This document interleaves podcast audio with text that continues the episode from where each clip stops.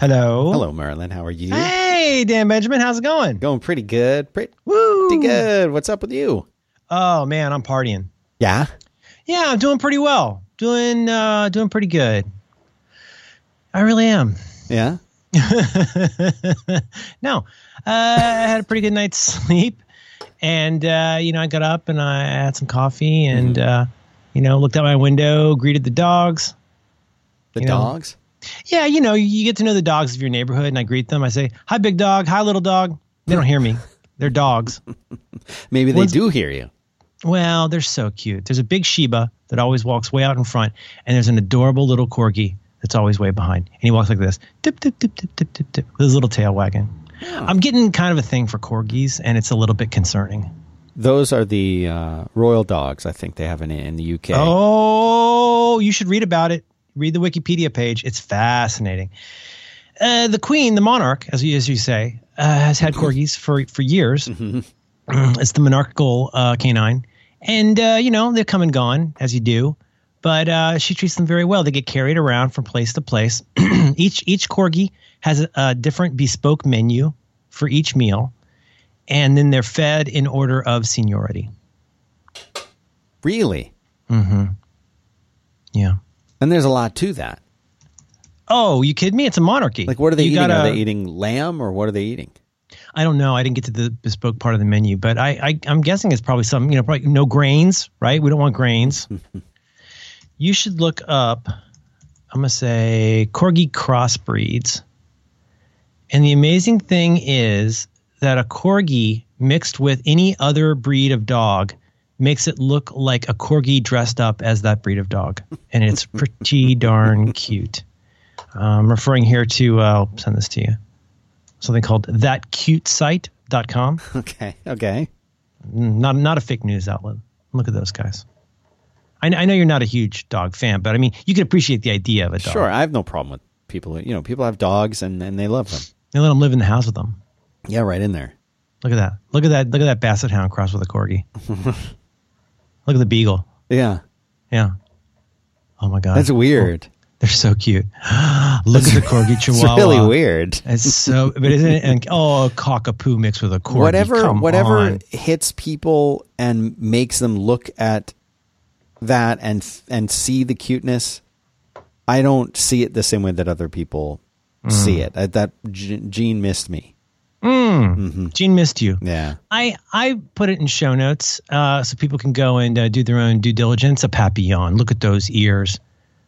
yeah Iranian. like i Oh, can i can appreciate it but it's not not for me Yeah, not your jam. yeah Anyway, I greet the dogs, and then and then so so big dog is usually way far ahead. They got those those leashes that kind of like with the, like a fishing reel, and so a big dog is always way out in front, and then little dog is way behind, and then big dog will stop in the park to do his business, and then little dog will just stand there and, and look at the pet companion, and just with tail wagging, doop doop doop doop doop. I think I want a corgi. Ah, I don't need a dog. I don't need a dog. I don't need a dog. I don't need an iPad. I need to be talked out of all of these things. We got a cat, you know. yeah you know some people have cats and dogs too Yeah. do you have anything smaller like a hamster or a gerbil or a little parakeet or anything No, all we have is the cat and the child. Um, My kids are, are on a on a tirade now. They both really really want a cat, and they're tr- they're doing that thing that kids do, where well, since you won't let us get a cat, could we Mm-hmm. get a guinea pig? Could we get a hamster? Could we get a bird? Mm-hmm. And it's always no. It's no, no, no, no. I don't think you want hardly any of those things. I don't want any of them. I've had all of them. I've had growing up. I had almost every pet. Within, I mean, not like I, I never had exotic pets like a tarantula, of course, or anything. Did you ever have a ball python, Dan? I did not ever go through that stage where I The thought, snake snake stage. no, You know. No, but I had hamsters and guinea pigs, and I had a, one of those lizards, the iguanas. I had that. I had cats, lots of cats. I was acquainted with a family that had a very, very, very, I don't want to be ableist, a very, um, how does one say, obese guinea pig. And they basically gave the guinea pig an entire room, and the entire room was like one big guinea pig cage. There was like lettuce and, and cedar chips everywhere. It was, Could it, it, was could it have been a capybara? I would, you know what else is good is a wombat. You ever look at a wombat? Look at a wombat. Go search on a wombat. Yeah, no, I know all about them. They're pretty cool. You know about wombats? oh yeah. Ask Look me at that. anything you want to know about a wombat. I've got I've got the details. Are they adorable? Yes. Mm-hmm. They are. They look they look much cuter than a capybara because their faces are more compressed. Let me pull up a picture and make sure I'm getting this right. Capybara, I Yeah. believe, is the largest rodent. sure, why not? Look at this one. Oh, look at that. Look I feel like the wombat's related to it's like an, a kinder, gentler version of a Tasmanian devil. Okay, or or maybe like a um like a Canadian Wolverine. Like it's like super polite. Actually, Wolverine is Canadian. so Wolverine the is story, Canadian, so story checks out. Lives to be 150. look at these Oh, little so guys. They're really Look at- cute. Look at those teeth. Do you think they're friendly? Uh, They sure look friendly. You know, it's like going up to any animal. You got to let it sniff your hand. I bet. I confuse it with a wallaby. A wallaby's like a like a uh, a petite kangaroo, Yeah, right? I don't care for those. Yeah. Nothing's worse than a, than a like a petite kangaroo. Oh, come on, make up your mind. Are you going to be a kangaroo or are you going to be? Come on. Are wallabies kangaroos? They're very similar marsupials. Hmm. Hmm. you want to button this up? Yeah, let's do it. Dan, while we're at it, why don't you tell people where to find show notes for episode 328 of your Back to Work program? Three two eight already. 328, 328. My goodness. Five by five TV slash B as in boys, two is in the number, W as in wallaby, Oh, they're so cute. Look at that nose. slash three two. No, wallabies. Screw wallabies. I'm talking about wombats. Let's talk about something important. Wombats versus wallabies. Topic for Mm-hmm. today. Oh, look, this one's eating a carrot and a corn on the cob. Look at oh, Are look they at those both feet. Australian? Yes, I think so. They also have a lot of spiders there. Oh, here's here's the here's the wombat Did I tell up. you about It's, the uh, spider that I ran into right after the show last week? Did you conjure it, Dan? No. Um, Okay. There was this sort of sickly looking white anemic spider in the hallway leading from the office to the elevator. And it, they just, there were several of them different over different parts of the hallway. And they're just, they're doing something I haven't really seen a lot of spiders do. They're just hanging from their web. They weren't making a, a web to catch bugs in. They weren't en route to anything. They're just hanging at about eye level, like a Halloween decoration, hmm. just hanging on a on a single thread, not doing anything, not moving, not in transit, just hanging with their little legs splayed out, as if they're waiting to embrace your face like a face hugger from Alien. Ugh. And I don't know. Now, They looked a lot al- like al- that. Was it albino-ish or just happened to be like colored? No, was it translucent? No, it was opaque. Opaque spiders. and they're just hanging. And I saw molt, and uh, I don't know what was going on. Multiple ones of them out there, just that one day, and then they were gone. It's really weird. Yeah, I, I like spiders. My family doesn't like them. I like them. I like your I, family. I feel like spiders are good luck. John Roderick says that he will, if he finds a spider in his home, he will go out of his way, unlike other bugs, which technically a spider's not a bug. I get it. Mm, so He will go out of his way to capture it and take it outside and release it. Catching the catching the old catch and release. catch and release. Yep, just like in John Wick. So the uh, so, but he does it in a kind way. I think yes, with kindness in his heart. Kindness in his heart. But he's got Seattle's. I, I don't want to say anything. I don't want to upset our, our, our SeaTac listeners. I think Seattle's got a little bit of a spider problem, from what I can understand. Ugh. There's a time of year when they're just everywhere. You're just walking through stuff and there's just spiders no, no, everywhere. No, no, no, that's silly. Yeah. But uh, Yeah, I don't know. there's a spider in episode two of American Gods. I don't want to spoil it. Oh yeah. Have you I, watched this yet? Uh, I subscribed. I couldn't get it anywhere. It's been removed from all of the trucks, and I couldn't find it anywhere. So I signed up for the seven day trial of Starz. Yeah. I don't know if I'm gonna be able to get through it. I, I just watched the beginning. It's um, there's a lot of violence. There is. The first episode was especially violent, and I don't. You know me. I don't care for that. But it was. I got through it. It was fine. And I mean, I heard around episode four or five, it really comes to life. That's what I heard. Well, I'm in episode two now, and I really, I'm really enjoying it. Uh, other than the violent stuff, uh, but it, it's the premise, and, and I don't think this is a spoiler at all, uh, because it's in the description uh, that Starz promoted, is that apparently the, go- the gods that we think of Got the old gods and the new gods. The old there the gods are real and there are old gods and the old gods are like the ones that we know, I guess. I don't know if they I'm not far enough into the show to know what kind of names they have, but though all of the gods of all the different um cultures, I guess, are real. But that there are new gods and the new gods are like media and technology and other things like that. So it's uh, and maybe perhaps they seem to be at war with the old gods or all the gods or I don't know.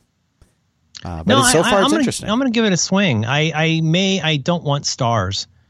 Uh, I signed up for it, and it just, it's like, oh boy, this is a really good example of like what I don't want, yeah. gi- given the other things I'm already subscribed to. So Well, they don't even spell it right. They can't even spell it right. it seems like they would catch that at some point. Right. Or they Maybe they I had to think- change it, change it for legal reasons. Maybe they got sued by the, the galaxy or something.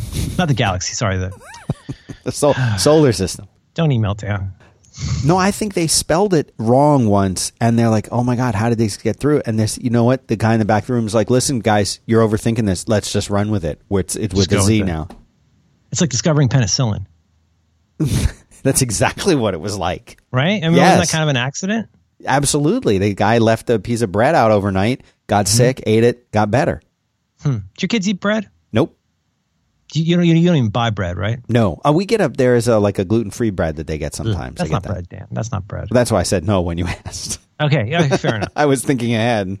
Uh, you know, I'll have a gluten-free bun Sure. sometimes. I'd almost rather do a lettuce wrap. I'd like to see a new kind of bespoke scientific lettuce that's a hardier green leaf or romaine lettuce. I'd like to see a hardier lettuce because I like a wrap, but it does make it uh, makes it kind of kind of difficult to, to as a hand food. Do you, what is the thing that they call? Is it just a lettuce wrap or whatever when you eat it? Like, uh, usually the Asian restaurants will do it where they'll do like a like lettuce and they'll put some kind of ground up Oh, lettuce cups. lettuce cups. Some I don't, Lettuce cups rule. Yeah, they give you I'm half a head of iceberg, and you just go to town with it. I've had a um when I'm traveling, uh, I will some and I and you're only like the only easy food is kind of sketchy food. I want to say Carl's Jr. has Hmm. a pretty good uh, lettuce wrap greasy burger. I've always been puzzled by the Carl's Jr. name because it's Yeah. it's Carl apostrophe S Carl's Jr. His It's not junior, Carl Jr.'s. Is. right? But It's what like does that attorneys. mean? It's like, is it like attorneys general? I think that's exactly what, what it's like. There's going to be a gathering of all the Carl's Jr. Carl Carl's Jr. If you have a daddy named Carl, you're welcome here. Is it that Carl's Jr. meaning son of Carl, Oh, of Carl. I try to call my wife of Merlin. or is it his Uh, junior? Like this really is this is Merlin's car. This is Merlin's Yes. Junior. Oh, nice to meet you, Merlin's Junior. should be like Carl O. Merlin. Or is the burger the Hmm. Junior? Well, let's find out. What is that other place that you guys have up there? Um, Carl's Jr. is Beer- Beard Papas. Oh yeah, I don't. That's not my jam. What is a That's- Beard Papas? It's a cream puff. It's like a flaky pastry, uh, like a full of cheesy cream sauce. I saw People signs for it while I was visiting the last time, and everyone Yes. was just they were going on and on about everywhere I looked. Beard Papas. It's kind of like Krispy Kreme for people with a master's degree. they've they've got it at the uh, at the Westfield near the Lobster Me. Now I enjoy a lobster me. I'll go to lobster me and I'll get and I'll I'll get a, I'll get a lobster dish. Like, hey, buddy, lobster me over here. lobster me. Yeah, yeah. Um, it's, it's costly, but it's pretty good. The, the really kick-ass place in our Westfield is the uh, the Korean barbecue place. That place goes great guns, and that that's that's what my kid wants when we go there. And then, of course, it's about four times more food than she can possibly eat. So I end up not getting what I want. And I just eat whatever she leaves oh yeah, behind. that's smart. That's a nice feeling. I don't really get my own food anymore. That's not entirely true. Sometimes we cook two meals, and that doesn't feel good. But sometimes, sometimes you know, we want something that's a little more ambitious, and she just wants something to put butter on that's white. Yeah, like, like a like a white corn like a white corn. corn cob. could be a, a bread. It could be a fusilli. Uh, but you know, I got her to try a meatball sub, and she really liked it. Now Really? she claims she claims that after hamburgers, it's her favorite sandwich. I, I loved when I used to work at I used to work at a place called Dino's Pizza, Mm. and it was I had two jobs, one of them was working at the Publix doing uh, bagging groceries, and then eventually, Yeah, and I, I still miss still miss me Publix. too, me too, promoted to, to stockman, and at the same time, in the evenings, I would ride my bike down the street and go work at the Dino's, and this was like a little Italian restaurant that's they did pizzas and subs, and they did some other things that weren't that great. Like they would do like a, a veal parmesan, a chicken parm, eggplant parm, mm-hmm. and and a lot of it involved like the ingredients were fresh, but everything was kind of finished in the in the microwave for some reason, like the melt Oh, the cheese or something. I don't know, but the subs were not like that, and they used the meatball sub. I'd never had a meatball sub till I went started working there, and the way they would put it, and they would put it into the pizza oven at the end to melt the Yeah. cheese and toast it up. Oh my Oh my god, it's so good. Oh, well, Oh I was God. explaining to my daughter the nice thing about a meatball sub is it's what I would call a a high floor food, where like even the worst sub you get eighty percent of the time will not be as bad as the worst of something else that you get. Now veal parm, I mean, if you're not moving enough of those units, you're going to get some nasty parm. Uh, but with, with a meatball sub, I mean, yeah, some are obviously better than others, but I think it's important to find low floor foods. No, an Italian sub, same thing. It might not be the greatest thing, but a lot of the taste of the uh, of an Italian sub comes out of stuff like the oils and the you know and the whatnots. right. Yeah. Yeah. You don't you don't buy gluten stuff to have in the house. No, Yeah, no, we haven't for maybe seven or eight, eight seven years at least. that's smart. But it made a big difference for for us, you know. Yeah, I know. But I I'm- know. you know, I know. and a lot of people who who do that they they struggle with it because they really enjoy a lot of the wonderful tasting foods that that are out there. Pasta, you know, good good bread that actually has a, a taste and a texture. Yeah, but it's empty calories and it's not necessarily very very good for your tummy. It's you know, it's it's it's one of those things though, it's not unlike coffee in a couple ways where well obviously coffee is special, but it's it's a little bit like coffee where like once you're well and truly off it for a few days, it becomes a lot less difficult, but getting to that Yeah. point is very difficult. Because also it's a convenience food, and we've we've talked about this numerous yeah. times on here. Well, I, I struggle with like, oh, I forgot to eat, and it's three o'clock, and now I got to go do a thing. What am I going to get? and most of the options it's like eating out of a you know a hotel vending machine or something. Uh, do they even have those anymore? It's like raiding the mini bar. Like you're not going to get artisanal uh, elk, elk jerky out of there. Yeah. but yeah i don't know. I try to minimize it. I try to not have it you know when i can. And sometimes i end up throwing a lot of food away and i don't like it. Sometimes i'll buy two sandwiches and eat the filling and throw out most of the bread. Sure. You know but you feel like a weirdo going and saying okay you know that mm, your menu's huge but could you make this in a different way and wrap it in lettuce and you're like oh you're such a snowflake No, I hate doing that. I hate it anytime or asking someone, "Is this gluten free?" Oh, well, hold on, it doesn't say on the menu. Let me go back and see if we can if we can do it that way for you. Come back. I think it's not generally not gluten free. I just hate. I hate asking. Mm-hmm. Yeah, you got to be careful. I'm learning a lot. I watched I watch a lot of MSNBC now, which has not been that good for my mental health Yeah. in any number of ways. I but can't. I, I'm trying to imagine you sitting back, with getting a you know oh getting a cold root beer and Oh, sure. Just pulling just up a chair, hunker down and listen to Rachel Maddow your explain popcorn and a hot maybe hot dogs. What are those little hot dogs they have? The tiny little ones and the, something. Little, little, little Smokies. yeah, yeah with the tiny little buns. Oh, those are adorable. What are those? those? totes. Well, It could be like a little Smoky. Pig in a, A- a pig in a blanket or something. Pig, pig in a blanket could be a oh, pig in a blanket. a thing That's that's like an it's like a faux hors d'oeuvre. donkey in the biscuit. Tiny. it's one of those things where like I, I think a pig in a blanket canonically is you get your you get some kind of a sausage wrapped up in some kind of a bread now we would do that with crescent rolls because we're white trash so we would buy bread in a tube and then wrap that around some discount sausage and that, that's flavor country or you go to a wedding you ever go to a wedding and and uh, and uh, they have uh, on the hot dish they hot hot hot plate thing you get like the, the wieners in that sauce Oh, I know what you're talking about. Yeah. you know what that is that that's I don't uh, know what that's, that's called. it's grape jelly and ketchup Look at this. They sell. You can buy. Like Oscar Mayer makes mini beef hot dogs. Just Hmm. you can just go and buy them. I could just eat eat them out of a bowl like Jabba the Hutt When I when I googled tiny hot dogs and looked at images, over and over and over again, I'm seeing a picture of a hamster eating peanuts, and I don't know why. Do you see Could the hamster? You know, I know, no, I know why. I know why. Because you're you're you're hitting one of the great YouTube memes. Oh, which is tiny hamsters eating tiny food. okay. Oh, it's really cute. You ever seen it? You ever seen the tiny hamster eat the burrito? No, but I'm sure we're. I'm going to oh. look at it after the show. Oh, when they have they have the hamsters go on dates together and they keep knocking everything down. It's really really cute. Have you seen the one of the two guinea pigs riding the little scooters, remote control No, scooters? That's the best thing on the internet right now. It's about a year Oh. old, but I, I watch it daily. I love the internet. There's so many great things here. Boy, look at these tiny hot dogs.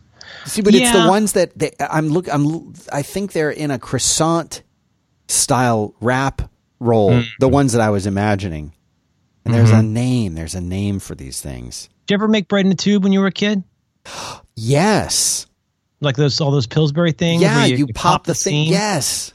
Yeah, it was kind of like Jiffy Pop. I mean, it kind of had like a built-in like fun factor to it because they showed you in the commercial how you're supposed to slam it on the edge of your counter, and Right. that's pretty dynamic when you're living in Florida, Oh yeah. big time. I loved those things. And the Jiffy Pop, talk about fun. Making that Oh. Jiffy Pop, sitting there shaking it while your hand's just burning a little bit. Mm. Hot dogs, grape jelly, ketchup. Crockpot Little Smokies with grape jelly sauce. Little Smokies. Little Smokies. Crockpot Little Smokies with grape jelly sauce. Little Smokies. Little Smokies. That's Hmm. that. Yep. And Bacon Ray had a song called Little Smoky. Lil, Lil, Lil, Lil, like Lil Sebastian. Oh Lil yeah. Li- L-I-L. L I L L I L L O L. Yep, yep, yep. It's been a big week. Dan, uh, important follow up from last week. Did you ever uh, reach out? Did you reach back? Did you ever reach around to our? did you touch base? Did you make contact? Did you ever explore with our listener who wanted something uh, doesn't like feedback on the show? Did you ever find out what it is that they want in lieu of feedback? No, I never I never heard heard back from them. Okay, is that something you could you could work on? Yes, I will, I will prioritize that because I got some more this week. People are just gonna be mad. action item. Yeah. What do I have? What do you got this week? I mean, I got some. I got some odds and sods. Oh, you know, let me promote something. Um, I want to. I want to promote this. Uh, Thursday night. I, I've known this for weeks and months, and I haven't been promoting it. Let me go to the site merlinm.com slash meetup.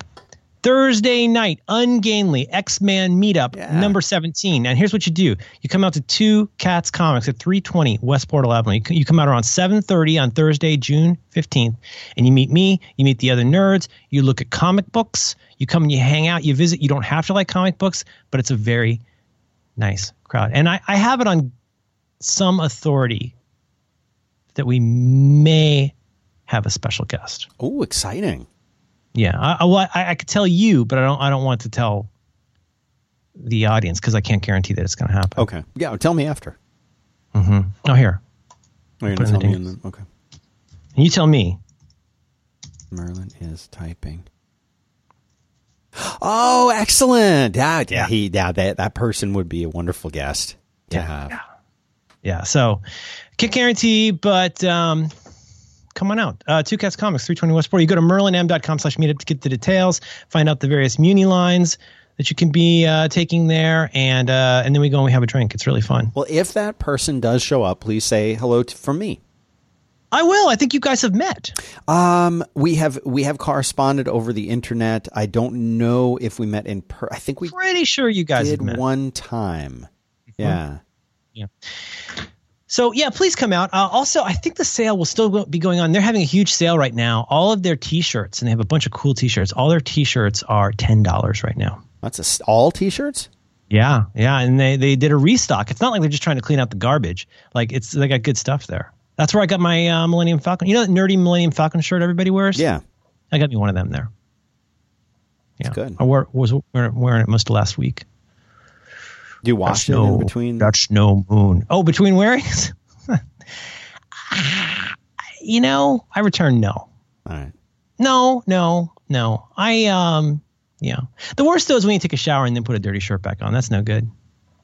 Ooh, That's no, not no, good. no, no, no. Don't Yeah. do that. I'm very hygienic though. You know what's uh, on constant repeat now? All of a sudden, all of a sudden, uh, Rogue One is on constant repeat now in my house. What made what made you think of that? Uh, well, you said that's no moon, Oh, okay. and that made me think of it. Uh, it's constantly now on. It, it, by, by and the Force Awakens too. Yes, no, they they put it Oh. on. They put it on. Um, my son especially likes it, and I don't know. I bought that thing on iTunes. The you know pre-ordered it, so we had Yeah, it the too. day it came out, and I did the same thing with Force Awakens, and I think I think they watched it maybe once, and now It's, it so weird what they what they on glom onto. It's just like they'll not the even notice repeat. it's they don't notice it's there for weeks or months, and then it's all they want to watch. It's the strangest thing. right, and both of them, both of them on all the time. I don't know why. I, Those I pretty, don't mind. good movies. they're great movies. I I Yeah. watched Rogue One again from like start to finish, and I've I, I felt the same emotions coming back up at the end of it. Yeah. I don't can't do I'm it. glad they're I'm glad they're doing that thing. I, I you know I I liked Rogue One. I didn't like it as much as Force Awakens, but I did like it. But you know I think it's neat that they're doing the like, hey, you know, little less pressure. This is not going to be like the huge thing. Like Right. relax. It's Right. just going to be a story about Star Wars. Keep it in your pants. Like I think that's a really smart. that was idea. actually the proposed title originally. I don't know if you knew that. Keep it in your pants. keep keep keep That was the code name Mm, for the movie. blue milk. Uh, my Um, daughter will American just rent. She she watches. She likes uh, Arrival. I'll Really? come in, come in on Saturday morning. She's watching Arrival. It's a really good movie. It is good. I tried to get my son into it, and he just he was like, "All right, when is something going to happen?" I'm like, "It's already happening." It's I already. love the pace. I love the pacing of that movie. Me too. I made my wife watch. I didn't make her. I mean, it wasn't physical. I'm not a monster. Will Will you But- untie me from the sofa, please? well, it's date night. um, so I um, mm, so uh, actually it was date night, and she was not tied up at the time, and I I I was like, you know, I was like, oh, tonight, like she was really tired. She's gonna go to bed early, watch some House of Cards in bed, as you do, and I was like, oh, finally, I I bought John Wick 2, and I've really been meaning to watch it, and I was like, you know, before you go to bed, because you got to you got to wait for your window, right? You can't go to bed too early. It screws everything up. I was like, any chance I could show you the first act of John Wick? Would you consider watching that with me? Because it's a movie that I really, really like and it actually admire. Partly because I was so surprised at how much better it was than I expected. And she was like, yeah, sure. And we watched over half of it. Like before she was like, oh, I'm kind of tired. I got to go to bed.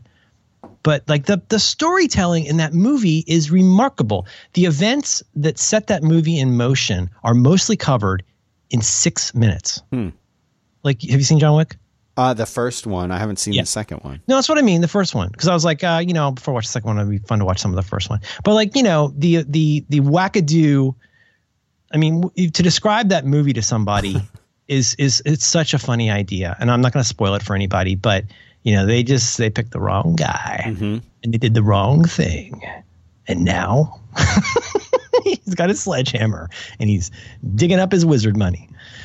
Uh, I You love know, I, I- love the pace of storytelling. I love the world building. I love the whole like community of people who do what he does Mhm. at Elsewhere Engines Hotel. Like all of it is like it's the pace of that movie, not just the amazing fight scenes, but the whole pace of that movie is I think so well done. And Keanu Reeves is perfect for that role. Everything about the premise of the movie and uh, and everything about it, I thought this is not the kind of movie that I would even remotely be interested in. Sounds It- sounds terrible. It sounds terrible. The premise sounds stupid. I don't think Keanu Reeves is maybe young enough for the part anymore. And isn't the kind of movie I like. It's just shooting and violence and blah, blah, blah. And I wound up watching it one day almost by accident. Like it was on and I was home. Maybe I had a cold. I was homesick. I don't remember, but it was something like that. And it came on. And after about 15 minutes, I'm like, well, this is great. This is a great Yeah. movie. It's so funny. It's got Willem Dafoe. Yeah, yeah. Oh, he's he was good in that Spider-Man movie. We watched that again recently. Forget how, forget how good he uh, he was. Goblin. Yeah, Green Goblin. He's, he's Goblin Prime, right? yeah, and uh, it's it's it shows him going into the uh, into the chamber. So he injects himself. He goes in the chamber with the gas, and he busts out of there. It's he's great. Everybody wants to be Spider Man, but Spider Man, and they always screw it up. I know. You know, You know, Tom Hardy's going to be Venom in the the new Venom movie coming out. I think 2018. it's an interesting idea. Ah, he's going to be great in that. They'll do anything to cover up his pretty face. It's so strange. They're always putting stuff on his face. Oh yeah. Do you ever see Lady, that movie? ladies love his mouth, and, and they're always putting a mask on him. It's very odd. Really? Mm-hmm. Also, his dog just died, so that's sad. I, I, am not following that. Also, the, the vice president's cat died. I did see that. That was sad. Oreo. Yeah. Yep. Oreo was a, was a sweetie. I think I'm turning in. I'm turning into a little bit of an old cat woman. old cat lady. You're, you're so you're moving toward that because you have one cat. I don't know. My wife and I have both noticed something in ourselves where like we're getting more and more into like cute animals, which is something I've always actively pushed back against. And now we, we both spend a fair amount of our day looking at pictures of cute animals. The next thing you tell me, you'll be watching football on Sundays. Are you ready for some cat photos? That song coming back. Did you I hear about that? The song is almost it's coming back this season. Well, I mean, there was a time where some of his rowdy friends were there. Mm-hmm. There were times where people that he knew were, were there on uh, Sunday night, Yeah. you know. But now, I think he's getting he's getting the band back together. Yeah. All of his rowdy friends will be there. They will all come. I want to find this really cool thing we were looking at yesterday. A woman I follow on Tumblr is a how do I describe what she does? She's an illustrator, like a comic artist, and she does these awesome infographics, mostly for this like Halloween. Her name is Kate. Kate W I L L A E R T, maybe? Yeah. And she does these really. sc- Oh, here you go, dude. I'm going to send this to you. Right. She does these great infographics for um, HalloweenCostumes.com. No, no, wait, bear with me. Okay. Let's, let's check this out. and she does. She's done this for Batgirl. She's done this for Wolverine. This is her, the evolution of Catwoman. Oh. And she shows, starting in 1940, every costume change for the character uh, over the years. The first one's not really a costume. It's just a That's what my in- daughter in, said. in a green Yeah. dress. Only in as much as I'm wearing jeans and a t-shirt now, I'm in a costume by that standard. We're all wearing a costume. Mind blown. 1940 What are some other is got? just a strange cat head on a human's body, like an Egyptian Oh. thing. Look at Batgirl. I'll send you Batgirl. These are really Adam, West, fun. Adam West passed. I know, I know. He seems like a good guy. I But I love, loved, what she did for Wolverine is great. I loved the original Batman TV show. oh my show. god, I was growing up. obsessed. I was obsessed with that show. car and the gadgets and Oh, I mean, hundred percent. And it was that was there were certain TV shows that we played, right. like what Six Million Dollar Man, Yep. SWAT, mm-hmm. but definitely Batman. You would play Batman. You would play a TV show. Yes. Yeah. Yeah. Ultraman was another one for me, oh, but Batman was was so good. I just mm. I Hmm. was thinking about it all last week, you know, when everyone was talking about it, writing about Adam West and everything that that went on and you know, like I don't want to get too misty and nostalgic and everything, but it was that was a, a wonderful time I think to grow up as a kid because you know, now there everything's on demand, everything's right there. You can pick and choose what you want to watch. You can rewatch things. There is no re- you know, there's not really that much anticipation. It's like, "Oh, I want to I want to see that one movie. I want to watch Rogue One." There it is, watching it you know and when we grew up it's like you had to wait for the same bat time same bat channel Yeah, before right. you were you know that was tomorrow are you kidding or wait a minute and monday i gotta wait till monday Yeah. Yeah. But you'd be you just be, be hanging all history of Fantastic Four, designing the Invisible Woman. These are all really good. Isn't she talented? yeah very the Wolverine cool. one's really good too. Yeah. Oh my gosh, what have you done to Sue Storm? There's some very strange costumes in here. i love Anyways. i love that there's it's headless on Yeah. Right. she's invisible that's good Mm. good sense of humor It's like a Marge Piercy poem. The uh, week has been big. The week has been huge. Uh, we have uh, so uh, so so we'll find out what people want instead of what's what's going on in your neck of the Well, woods. I'm always yammering away out here. What's going on with you? Well, I mean, before we before we do that, there was um th- there was a wonderful Lebowski moment in the most recent episode of Fargo, and I'm not sure if you're caught up on. no, I haven't seen it. I heard it got good again.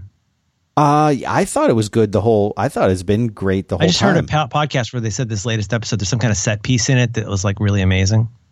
Well, yeah. I mean, the, the whole I think the whole show is is great, and if Se- season two is a high bar. I, I watched the Oh, first yeah. couple of this season. I loved, um, I loved um, Ramona Flowers in it, but uh, it didn't grab me quite as hard as season two, but I'll, I'll eventually watch it. You know, sure. wa- watch it and watch this most recent episode because if it, it pays a wonderful tribute to uh, the Big Lebowski and one, oh, another Coen Brothers film.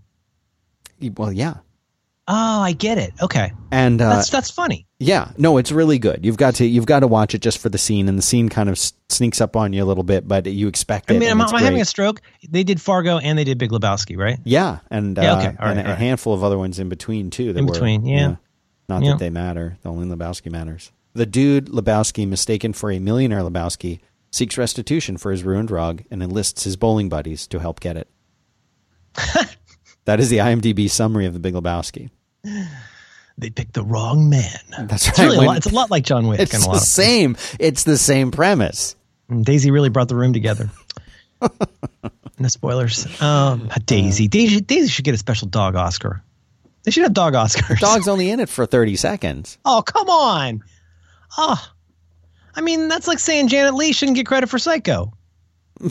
Well, she actually was in the movie for a while. Yeah, but I mean, it's a dog MacGuffin. She's only in like the first reel. Well, that's half. The, it's like the first third of the movie she's in that I driving think around. I think you're a doggist. I have no problem with with uh, cameos, Yeah. but that's what that was. What about the band cameo? You like them? Word up. Oh yeah, no, I like them. Ow. Well, Dan, before we get into the content that we're going to figure out eventually, would you like to tell me about something that you like? Try and tell you all about Squarespace. Squarespace. We've got some friends over there, and uh, Mm-hmm. what those guys do, they make they make websites for you, so you don't have to make them. That's a summary. Basically, you log on to Squarespace, create your account. It takes about five minutes to go from entering your email address and creating the account to having a website run, up and running with the content that you want that looks and works the way that you want and you do it all with no HTML necessary, no CSS necessary, nothing fancy. You just pick from one of their beautiful templates that have won all kinds of awards and they're beautiful and great.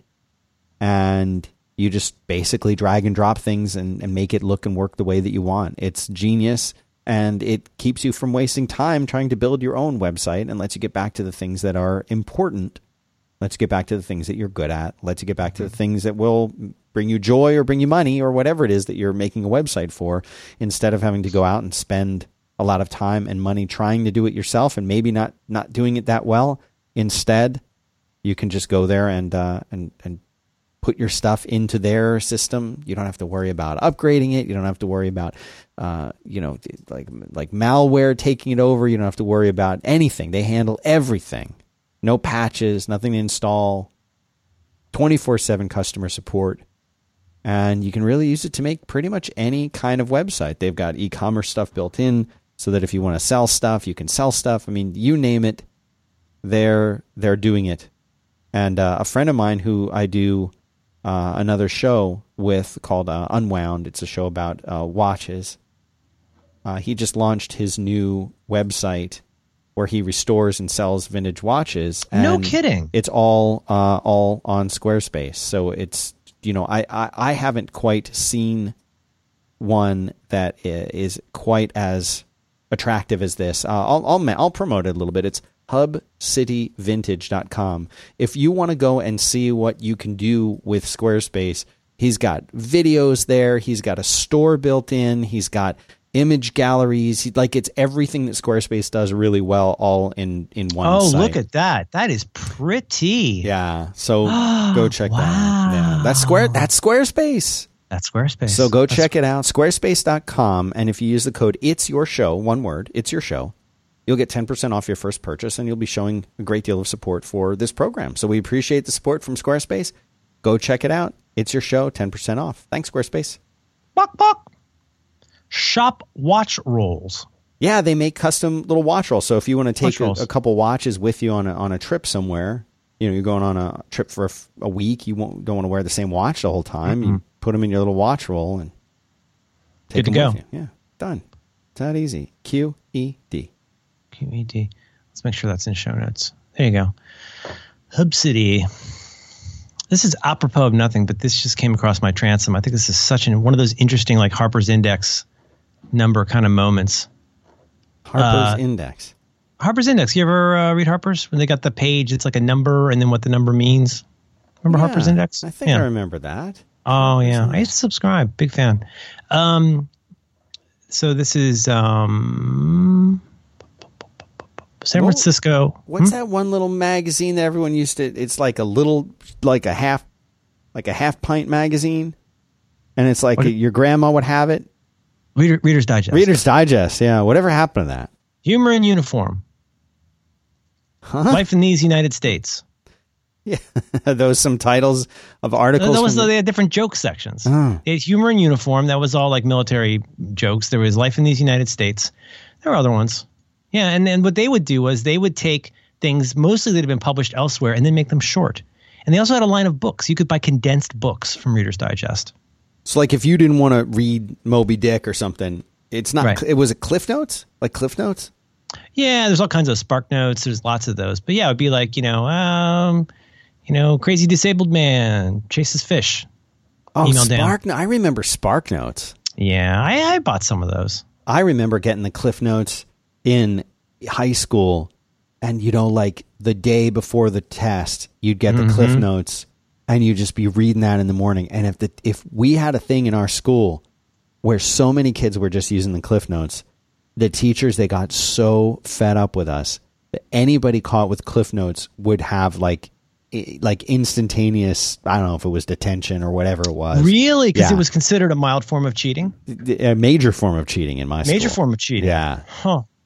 Yeah, I mean, It was off- it was offensive to everyone, and of course, everyone had it. You just knew not to bring it to class anymore. yeah, have some sense. Oh, those things were. Oh, I love it. Cliff notes are every everything wrong. It's like, you know, whenever like back when I was doing hypercritical with uh, with uh, John Siracusa, there was one. You know, he would talk about a video game or something, and he'd say, "Do not go, do not read the Wikipedia page on this." And I would, in, you, soon as the show was if Destiny wins. Right. As the very end of the uh, the episode, as soon as we sign off, I go immediately go to Wikipedia and read the whole thing. Yeah, yeah, yeah. How could you not? Someone tells you not to do it. Of course you're doing. Well, what's in these cliff notes that's so Mm-hmm. that's so bad?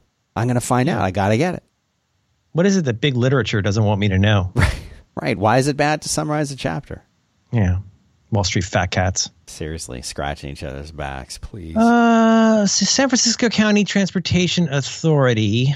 Um, so basically, they there's this research that was undertaken on the city of San Francisco on the impact of ride sharing services. I don't have a lot to say about this. I just think it's kind of fascinating, and it, these numbers are pretty amazing. Uh, this is in Curbed, uh, which is a local website. Lyft and Uber headline: Lyft and Uber drivers generate 20% of miles driven on San Francisco streets. Doesn't that seem kind of amazing? yeah, that really is. Here's some bullets. Ride shares are 15% of all trips taken on an average weekday. That's about 170,000 pickups. Oh my god. 9% of all person trips.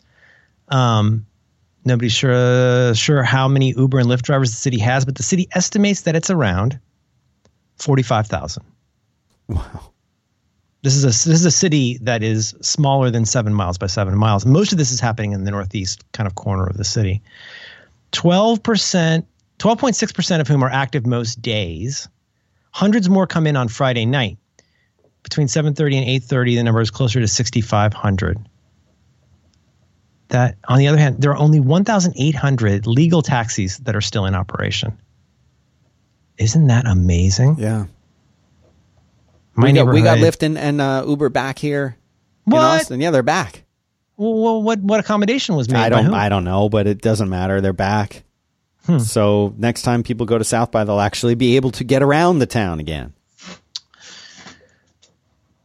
Wow, that is that is crazy. Yeah. I'd heard this number was high, but that's higher than I expected. This is really high.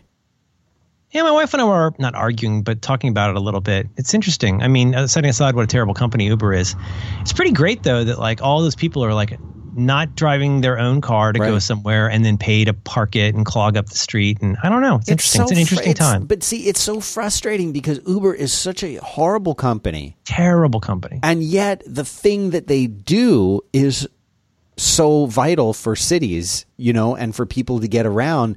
It's so frustrating because it's it's like the same thing with Amazon. Like you, you read about the, th- I don't know if it's true or not, but you Oh, know, yeah. you, you read about people the working. work and conditions? The conditions are bad, and I'm like, yeah, but like, I really got to get that digital timer, and like I can't get it at Target, and where am I going to get it? I really need this comic book in two hours. right, right. Sorry, you're so hot. Yeah. right. Sorry, you've been working 18 hours and, and sweating the whole time and not allowed to take a bathroom break. I really I, want this comic book. Mm. Oh, I feel kind of bad now. I know. Uh, You're gonna do grow so grow the comic book yourself in your own organic yeah, right. garden. 3D print it? I don't think so. Not yet. Not yet. Mm-mm. Mm-mm. Hmm. Mm-hmm. What else are you working on? What have I been doing? Um, yeah, what have you been doing? I, I, do all the talking on here. You let me yammer on. I feel like you know you don't always get to say your due. I talked about the spiders. I don't, you know. All right, all right. Been working working really hard on uh, my main my main thing. The way I would describe my days nowadays is uh, coding on Fireside, interrupted occasionally by podcasting. That's basically what I what my days are. That's a good. That's a like. that's a very good summary. Yeah. Uh, but it's good, you know, just cranking out cranking out features, fixing bugs, growing growing growing the business. Got to grow the business Gotta transitively. Grow the business, yeah, that's important. But I good haven't for you. I haven't seen Wonder Woman yet. Haven't seen that. Uh, but I, am looking forward to seeing that it, while it's still in the theater. Interesting, very interesting movie. Um, do you? This is topical, and mm. just tell me if you want to skip it. How do you feel about the WWDC announcement regarding Apple sharing certain kinds of statistics for listenership? The podcast via, thing. via use of the well, importantly, via use of the Apple podcast app. Like, how, how do you feel about that? Well, Okay, so this is something that for for people who haven't seen that announcement, it wasn't one of the bigger ones that came out of WWDC, but Apple announced there that if you are a this is they haven't I don't think they announced when they were rolling this out, but if you are using the Apple Podcast app, which uh, based on everything that I've ever heard, and also I can corroborate this by the Fireside uh, stats, most people use the podcast app is that now sidebar? Is that you're that you're seeing that in your numbers? Yes, by that is so interesting. Dra- dramatically large numbers, and and I don't see specific downloads for specific shows. I'm looking at what is essentially an- anonymous uh, stats that that I can see, just sort just of big, showing big raw numbers, big raw numbers like and I, I, would have to look to see exactly what percentage it was,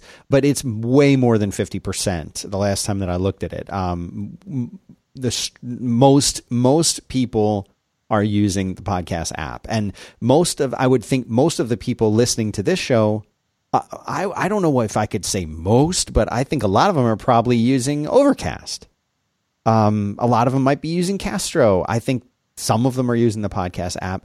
Uh, but if you are using the podcast app, it will in the future it will be sharing your listening behaviors, listening listener data anonymously mm-hmm. as Apple always does back to the iTunes or Apple Podcasts mothership. So what Including that means, where, where where you stopped listening to the episode, correct? Everything. Where you skipped, Yes, just like the kind of information. Not, not, where you did, but like in the aggregate, I guess. Right. This is where people are stopping, or this is where what percentage of people played the whole thing, or skipped through the ads, or if they listened to it at all, if they just downloaded it and never listened to it. All of this kind of information, which has really been the holy grail for what podcasters who care about how their shows are being listened to, whether that's personal reasons or perhaps for advertisers this is the kind of data that's been very, very difficult, if not flat out impossible to collect because, and the reason is simple,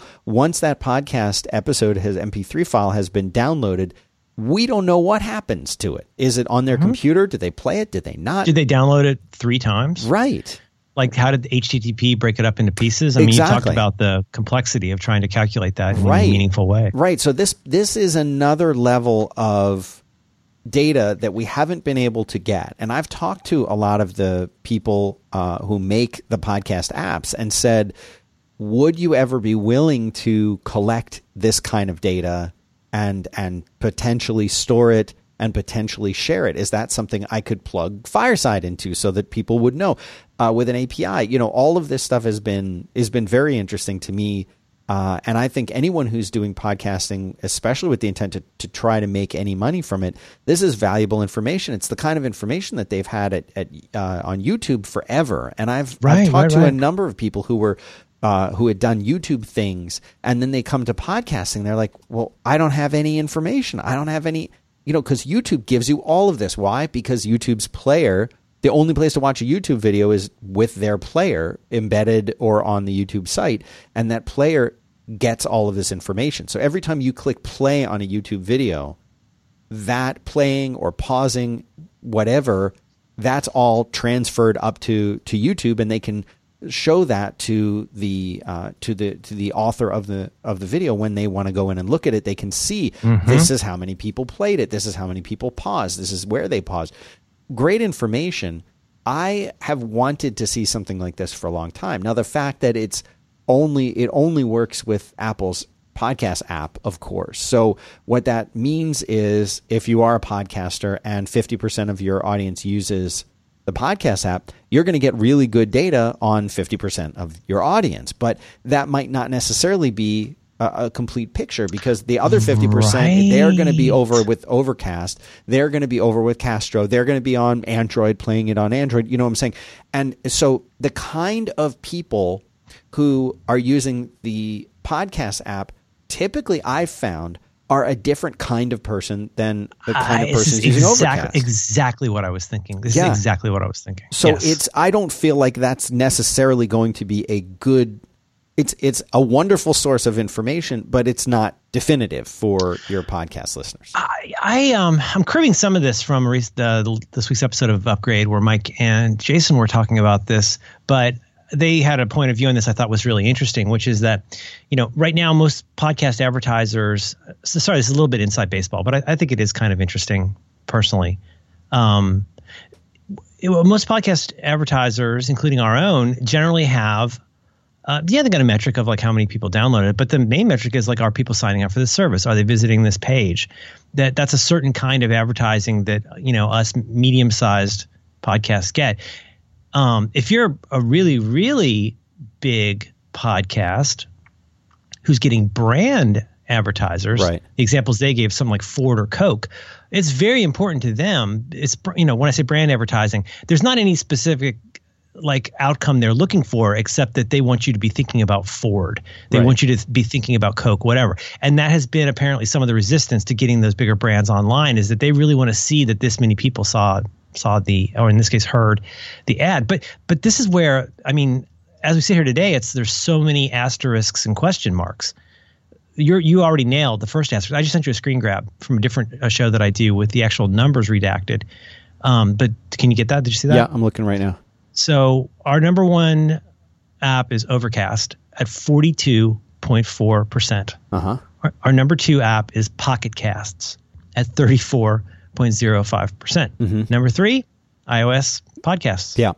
10.6%. It's and then web, web browser, iTunes, other Right, Android, right, Castro, Downcast, et cetera, et cetera, down the line. But the, the reason this becomes all about asterisks and question marks is like, okay, so th- who this could be a home run for are the serials of Yeah. the world, like a very popular. Because I agree with you. Just to follow on to your your record, I I don't know that many people that use the Apple Podcast app, and yet I'm constantly told that it's the most popular podcast. Right. Like in I the. I, I was talking to um, one of the people at ESPN about their podcasts and how they host them and things like that, and they were telling me that overwhelmingly that it's it, for for them. I think he said ninety percent is the Apple if you've got a Podcast app. mainstream if you've got a mainstream show it makes a ton of sense because you come at this from the point of view of like maybe there's an existing media property. Maybe there's buzz. Against something like serial or something like the uh, richard simmons show. One of these shows that comes along that um you know it's kind of a what's what's the phrase? Syracuse the, the tractor effect or whatever. Like these are going to bring in a lot of people to this medium regardless in some ways of genre. So if mainly you go, oh, all my friends are talking about serial or the next serial. By the way, it was so nice that serial invented podcasting. Yeah, but really. when but like, you know, but one of these major shows shows comes along, you're just going to go click the button and then it's going to be your, it's going to go to the Apple Podcast app and Sure. that's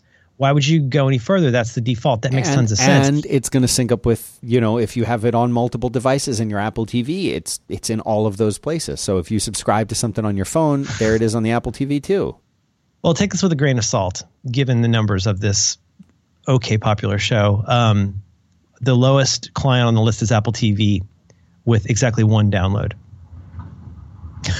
Wow. Whereas Overcast is you Yeah. know six digits. Well, you know, the other So- like at Fireside, one of the big things that I've done from the very beginning is tried to make really, really good analytics and and download data so that you can go there and see uh, pretty accurately, wh- you know, how many downloads you have. A, but B, like where do they come from in the world? When are they happening? How are they happening over time? I mean, all of that's there, but the one piece that's missing is what actually happens after the download. And that is that is what Apple's announcement attempts to help us out to know that. In other words, I can tell you for your 100,000 downloads that you just got on that episode, uh, Fireside will tell you like, yeah, this is this is when they happened, where they came from, how they happened, what devices grabbed them, all of that. But that's where the data typically stops un- unless you have an application like the new version of podcast which is going to report back on your behaviors to the mothership and podcasters can now go in and and see that and you know it i i really really doubt but i'm hopeful but i doubt that apple will make that available through an api I feel like you're probably going to have to use their iTunes tools that they that exist already uh, in order to go in and look at those stats. I don't think that that's something that uh, you'll be able to to pull out uh, and look look at elsewhere. Like I don't know if we're if but if they do come out with an API, then yeah, I'll definitely hook into that. the The other thing, Merlin, I don't know if you they got a little bit less attention uh, was that they're also releasing uh, an an iTunes specific uh, spec for RSS that will allow Yes. people to do something That's that we've very excited. yeah that we've all wanted to do for a long time, which is namely like seasons of of shows. So And like, is is this a trailer? Is this a Right, bonus? right. Is this a, a canonical? Is this is this show uh, episodic or what was it? To the two options. Like, is this one of those shows where we just increment the number every week, or is this part of a season? Is this part of a a, a series? right, Right. So is this you know just this thing where like we do six episodes, then we do six more episodes, and each one is a freestanding thing. So you know make sure you start at the beginning versus our show where we hope you can hop in anytime. I Yeah. think those are great. Those are great additions. Well, I mean, it, and it makes perfect sense because that's exactly where things have gone, you know, and, and pointing back at Serial as, a, as an example of that, you know, they had seasons. We don't have seasons of, of this show, but for a lot of people, they do. They want to have seasons, or like you mentioned, they want to have, uh, this is a regular episode, this is bonus content, or, Yeah, like or- we don't we wouldn't need an after dark feed. That's we right. could have an after dark feed, but it makes even more sense to have that, you know, I guess excluding the swears, like having that in the main feed, Right. You know, makes a lot of sense. Right. I think I think that that is very much I think a nod to the way that people uh, are creating podcasts these days. I, I really uh, I think that's really really great, and I'm already working on integrating that in. Well, and I mean, my my overriding concern with a lot of this stuff is that I hope that for the longest time we can, podcasts stay an independent thing where you can get them however you want for free and listen to them in the device of your choice. And then you know we'll figure out the rest. There's all kinds of ways you can kind of mash on that model and do different things but i'm very uncomfortable with the way that this is getting uh is evolving to be these big players who are ad middle persons and then wanting to you to, to use a bespoke app just for the purpose so they can get that data. Right. I think it's I think this is all positive in the sense that like if this is helping keep this um, medium, this platform independent, that's a good thing. It's in the Venn diagram of this, though. I mean, and I, I'm ready to be wrong about this, but I, I think for a giant show with brand advertisers, this is going to be a great thing to be able to add to the mix. Right. If you're not a giant show and it's not brand advertisers, or in my in my case, my shows are weird. I mean, they're they're successful as such for being like a small time podcast compared to what what's happening with you know the giant shows. Right. again, that'll be nice to have in the mix, but it's not. I mean, yeah, I think I'm, i think the way we have to think of it, not to inter- interrupt, but if yeah. I if I'm catching your drift, what I think you're saying is this is nice, sort of supplemental information for a lot of people to say we now have a window into what happens after that download takes place. We we kind of have an idea, at least, what the Apple people, Apple users, are doing with the show after they get it. Uh, but I, you know, again, I think you you mentioned that there are other outfits out there that have their own podcast client, and the it's with their own podcast terms, with their own, that are sometimes extremely onerous in terms of all kinds of things, and do a lot of wackadoo stuff with your feed. That's right. pretty gross, right? And and and they're all doing that just so that they can monitor what happens after you hit play or when you hit play. And yeah. you know, the the other thing that that seems pretty popular uh, that I actually get a lot of people asking me about is ad insertion. And like post post release, right? So, so what, your back catalog can be updated with yeah, and this is very yeah. this is very um, very much an inside baseball kind of thing. But there's there's basically two or three different uses for or in, goals for ad insertion. But it, as you as you and I do ads on our shows, we're we're talking about one of our sponsors, and then that ad stays in the show. We record it almost ninety nine point nine percent of the time. We we're doing it while we're recording. We're not doing anything like a drop in, and uh, and then the show comes out. And that ad is part of the show. It's in, in our midst of our conversation, and then it comes out to the world. And um, and then it stays that way. So if you listen to episode one or episode seven, hopefully, uh, you're going to hear the same spots that we did back then. What, For sponsors who aren't paying today, I mean, server submerged in oil, like that's that's still there. That that's still there. They paid for it, and it it stays in there. And ad insertion uh, one of the things that happens with ad insertion, uh, whether it's automatic or not, is that, and I know Radiolab has been doing this for quite a while. I think This American Life maybe did too, and that you could essentially purchase the ads for their back catalog, like you just mentioned, so that what that would mean is somebody could come up to us and say, "Hey, I want to sponsor, you know, all of the episodes that you've done. And I could say, okay, here's how much it is. And then there would be some button I would press that would take the ad that I just now recorded just today and put it in all of those previous episodes automatically and then re-export the MP3s so that anybody mm-hmm. new who came along and downloaded it, they're going to hear this brand new ad from 2017 on this show that's three years old. And, uh, and, and so that's one of the goals.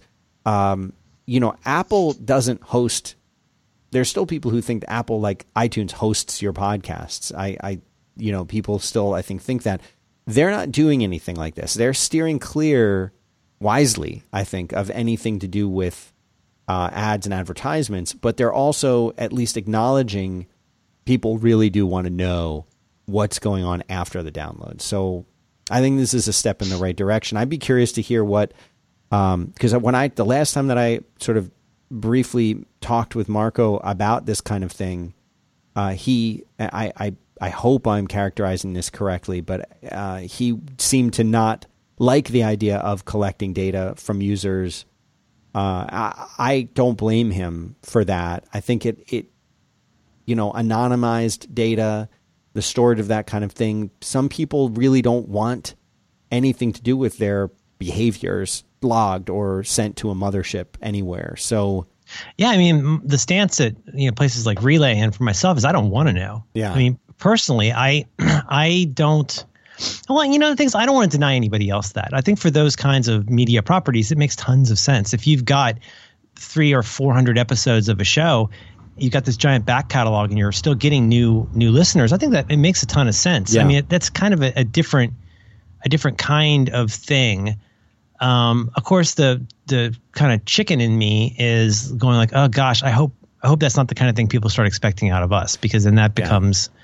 But you know, but but who knows? It's just that you know, in this case, this other this other show I'm looking at here, 10.6 in iOS podcast. Who knows? It might go up, might go down. But I mean, that's uh, this is a stretch. But it's almost like saying how many people listen to this in a recent Honda Accord where you go like, mm, that's that's interesting to know, but like doesn't really get at the if it's a if it is a kind of vertical show or a show that is a little bit obscure, you know, you're only getting 10% of the stats. You're only right. only 10% of the stats are addressable. Mm-hmm. And that might not be the most diehard fans. Let's just say it. The most diehard fans of shows I do, I suspect are going to be on Overcast and Pocket Cast. For sure. At least for the immediate future. So I guess what I'm trying to get at without sounding too chicken is well, probably do sound chicken, but like I, I, it would bum me out if people got the impression that only people using the free default app were the ones who were driving the success of the show. Mm-hmm. But again, you just you make it part of the mix, I guess. I didn't mean to make it go this long. I just thought I thought it was well, very interesting. But it is interesting, and I think it's interesting also to to kind of the picture of the way that we consume media in general. I mean, I'm very curious to know if the Netflix app, for example, uh, on my Apple TV or Fire TV or whatever, it isn't that reporting back? Hasn't it always been reporting back? And how? Oh yeah. You know how anonymous is that? Well, how do they know what's trending on Netflix if it wasn't showing that people were hitting play on it. You know, they um, they, they play all of their stats hopelessly cl- close to the vest, except for the ones that they are extremely proud of, right. which have a have a way of getting out. Yes, and you know, it, for me, I've done some podcast advertising for Fireside, and I want to know. You know, the, again, we're in the same situation with all kinds of sponsors on there, which are like, "Hey, give me a promo code. I'll give you a promo code," and that's the way that you sort of track performance. But maybe there people are skipping the ads and that's why it's not working. You know, how do we know? So that it really does answer that question. And what about you? I mean, w- would you care if if your podcast app was reporting information back up to a, a anonymized information back up to a mothership? Would you care? I mean, not strictly, but like so many things in contemporary life, I'm trying to worry less about how it affects me and think more about how it affects others. Mm just in the sense that you know um, I don't know. I'm I personally I tend to really reject that idea of like I don't have anything to hide. It's like, well, yeah, you don't, but but you know that's a privileged position to right. be able to say something like that. Like right. you know, there's all kinds of stuff that people are listening to that or doing that I would just assume that even in relatively anonymized version, because when people say things are anonymized, well, in order to get it anonymized, there have to be certain assumptions that go into it to to munging it up. That means they do have the ability to get something fairly granular out of it if they chose to, and I think that's the kind of thing we need to keep our eye on. Um, but I don't know. I mean, the whole the whole industry is so up in the air. You know, who knows? But in terms of being an Apple consumer, I mean, if it doesn't affect the performance of of your device and how you're listening to it, I guess it's it's probably okay. And yeah you think they maybe would have a way to flip it off? I think there should be a way to flip it off. And knowing Apple, there probably will be. But yeah. you know, like when you think about something like Netflix, like I I don't care if Netflix knows what we as a family are are watching or doing or anything like that. But if you were to say, what about Dan? What about if your browser history was also being sent up to a mothership? Like, what if there was a scandal that, oh my gosh, all along Chrome has been capturing it and sending it, and and now Google knows every site that you've ever gone to, and you know, I think people might have a different reaction if they're like, well, I don't care if they know that I watched House of Cards, but I don't want them knowing that, you know, I went to such and such website, you know, and, and so it's, I think it's very, somehow there's a, there's a difference. And I, I often suggest to people when I talk about this, like, at, at what point would you mind when you say, oh, my life's an open book. I don't care who knows. Like you, you know, like you're saying. Yeah, yeah, yeah. Th- there is going to be, eventually you will find something in your life that you don't want to be public or that you wouldn't want to share with a third party. And at that point, you have to say, well, why is that significantly different? Why is what articles you read on the internet different from what show that you watch on Netflix? Really, fun, at a fundamental level, it's no different. It's the same. Well, it's, it's, a privacy it's also, issue. It's also it belies a certain ignorance about what you can do by combining more, two or more pieces of data. That's that's right. the real that's the real story. Is that and so when, whenever so there's there's two parts of this I think are a little bit short sighted. One is the whole like I have nothing to hide. You know, I've never tried to figure out how to poison my spouse or something right, like that. Right. I have I have nothing to hide. Okay, like I, I I kind of I kind of take that point. I understand what you're saying. Like why should I do if they have nothing to hide? But the but think about this. Think about if um Let's take a really obvious one. What if your podcast app is able to report the times that you listen to podcasts? And what if a lot of that time is when you're at your job when you're not supposed to be listening to podcasts? Well, you right. deserve that. You're not supposed to do that. Well, but like what if you what if you combine that with like something like you know your your Uber data for like where you were at a certain point, combined with calendar events that show that your wife was out of town. I hate to make this all about spouses, but there's all kinds no, of but ways. I mean, that, that's that's very that's v- absolutely the kind of cross referencing of data that would happen or could happen. Right. And and you know, let's let's be let's be decent enough Americans that we say to ourselves that we're not just looking for protection from the thing that's on our mind right now, but we're looking for something more basic about the protecting the privacy and security of everybody. And you know, it's it can it certainly sometimes feels like death by a thousand cuts. I just think it's worth keeping an eye on how that stuff gets used and combined. And you know, uh, keeping one eye focused in that direction is is not the sign that you're like a, a criminal. Right. Yeah, I mean, I, I can kind of, I can really see both sides of the argument. I can see the person who's like, I don't care, I don't do anything weird, I don't care what, what people see. And the flip side of that is like, I actually don't want anything I do targeted or tracked by anybody. I know people, when I was, I was talking about Chrome and Safari on Twitter a couple weeks ago, and I had a lot of people. I think I was experimenting with Firefox, trying Firefox out again for some reason, um, and a lot of people wrote back and said, "I would." Multiple people, I would never use Chrome. I know they know that Google is that capturing all of their browsing history and, and doing doing things with it. And you know, I don't think that's true, but no, no, as in I have a strong hunch. Yes, no, as Yeah, in they right. they they believe that whether or not it's founded, not like they have proof of it or they worked at Google, but simply that's what they think or that's what they think the potential is is there. And they were saying that's why I use Safari or that's why I use something else. But you know, I mean, I, I I don't blame anybody for having that kind of philosophy. I think you know it's it's interesting how far we are willing to go with what we do share in order to get these benefits. And it really is like, oh, do, you want this delicious? Uh, do you want this delicious pizza here? Well, in, in return for that pizza, you know what? Tell me a little bit about your family, Well, and I want to know what you did after you ate it, right? And where you Right. ate it, and how much you paid, well, and what credit card you used, and why did you stop eating it? right? Like, what what what took your attention away from that? Were you trying to poison your spouse? That's right. That's right. You know, I and need, it- I need, to know from my advertisers. you know minority report with the uh, with the pre-crime division where oh, Oh, this person yes. is going to do this kind of thing how how long and now i'm i'm stepping uh, into the conspiracy theory uh, camp a little bit but how long before companies not only do the thing like okay so here's something here's something interesting uh, i was looking at uh, digital timers on amazon uh, because we need to get a new digital timer and I know how this ends. and and so I was then later in that day. Okay, so I was at work on, I forget if it was Safari or Chrome, uh, but just in my regular web browser, browsing Amazon, looking at digital timers. Later in the day, I posted a picture to Instagram. And I was flicking through my Instagram feed, and there was an ad. And by the way, I'm seeing like a thousand ads all of a sudden in Instagram now. I heard about this. It sounds terrible. it's terrible. Like every third post is an ad now. And one of the ads was from Amazon and it showed the frickin' digital timer that I had looked at on my computer and the thing.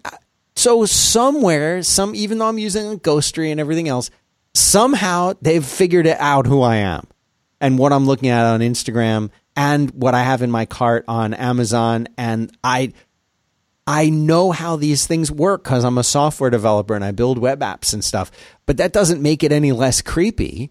And I don't Yeah. like, I don't really like that. I don't want to have that suggested. But what if you take this to the next step where if enough of these services and systems that we use are sharing information with one another or with some other third party to the point where they're actually go away from, oh, we saw you looking at, at these things. Here's more of these things. What if they actually get smart enough to say, we now understand your habits. We now understand your behaviors. We think you're going to want this thing.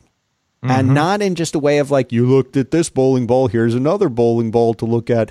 But like, we saw that you were looking at bowling balls, uh, and you were here at this location at this time. And it, you know what? It's getting colder out, and maybe you're going to join a league. So now, you know what I'm saying? Like, where they actually mm-hmm. start to put something together about you and predict things that you might do. And like, if you were looking up how to poison your spouse, that maybe you get put on some list where they're watching you or something. You know, I don't know. I don't know. I don't love it. I don't love it. Yeah, and sometimes you have to wonder the benefits of it because it's it's one of those Jurassic Park type situations where you're like, well, okay, so you have the ability to know you've you've dedicated all of this technology and in this case image recognition to knowing that I was looking at a timer, and now you just start showing it to me everywhere. It's a little bit like a peeping tom who keeps sending you pictures of yourself naked. it's like, what, what, where are we going with this? Yeah. I just sent you a link to uh, something an EFF tool that I think is really interesting called Panopticlick. Oh, I had not so, heard of this and basically you go in and the simple thing that it does is that it, uh, it runs some tests and the simple results it gives you are based on these four tests what is the result? Is your browser blocking tracking ads? Is your browser blocking invisible trackers? And most most score yes if you got everything turned on. Then you get does your browser unblock third parties that promise to honor do not track? And then does your browser protect you from fingerprinting?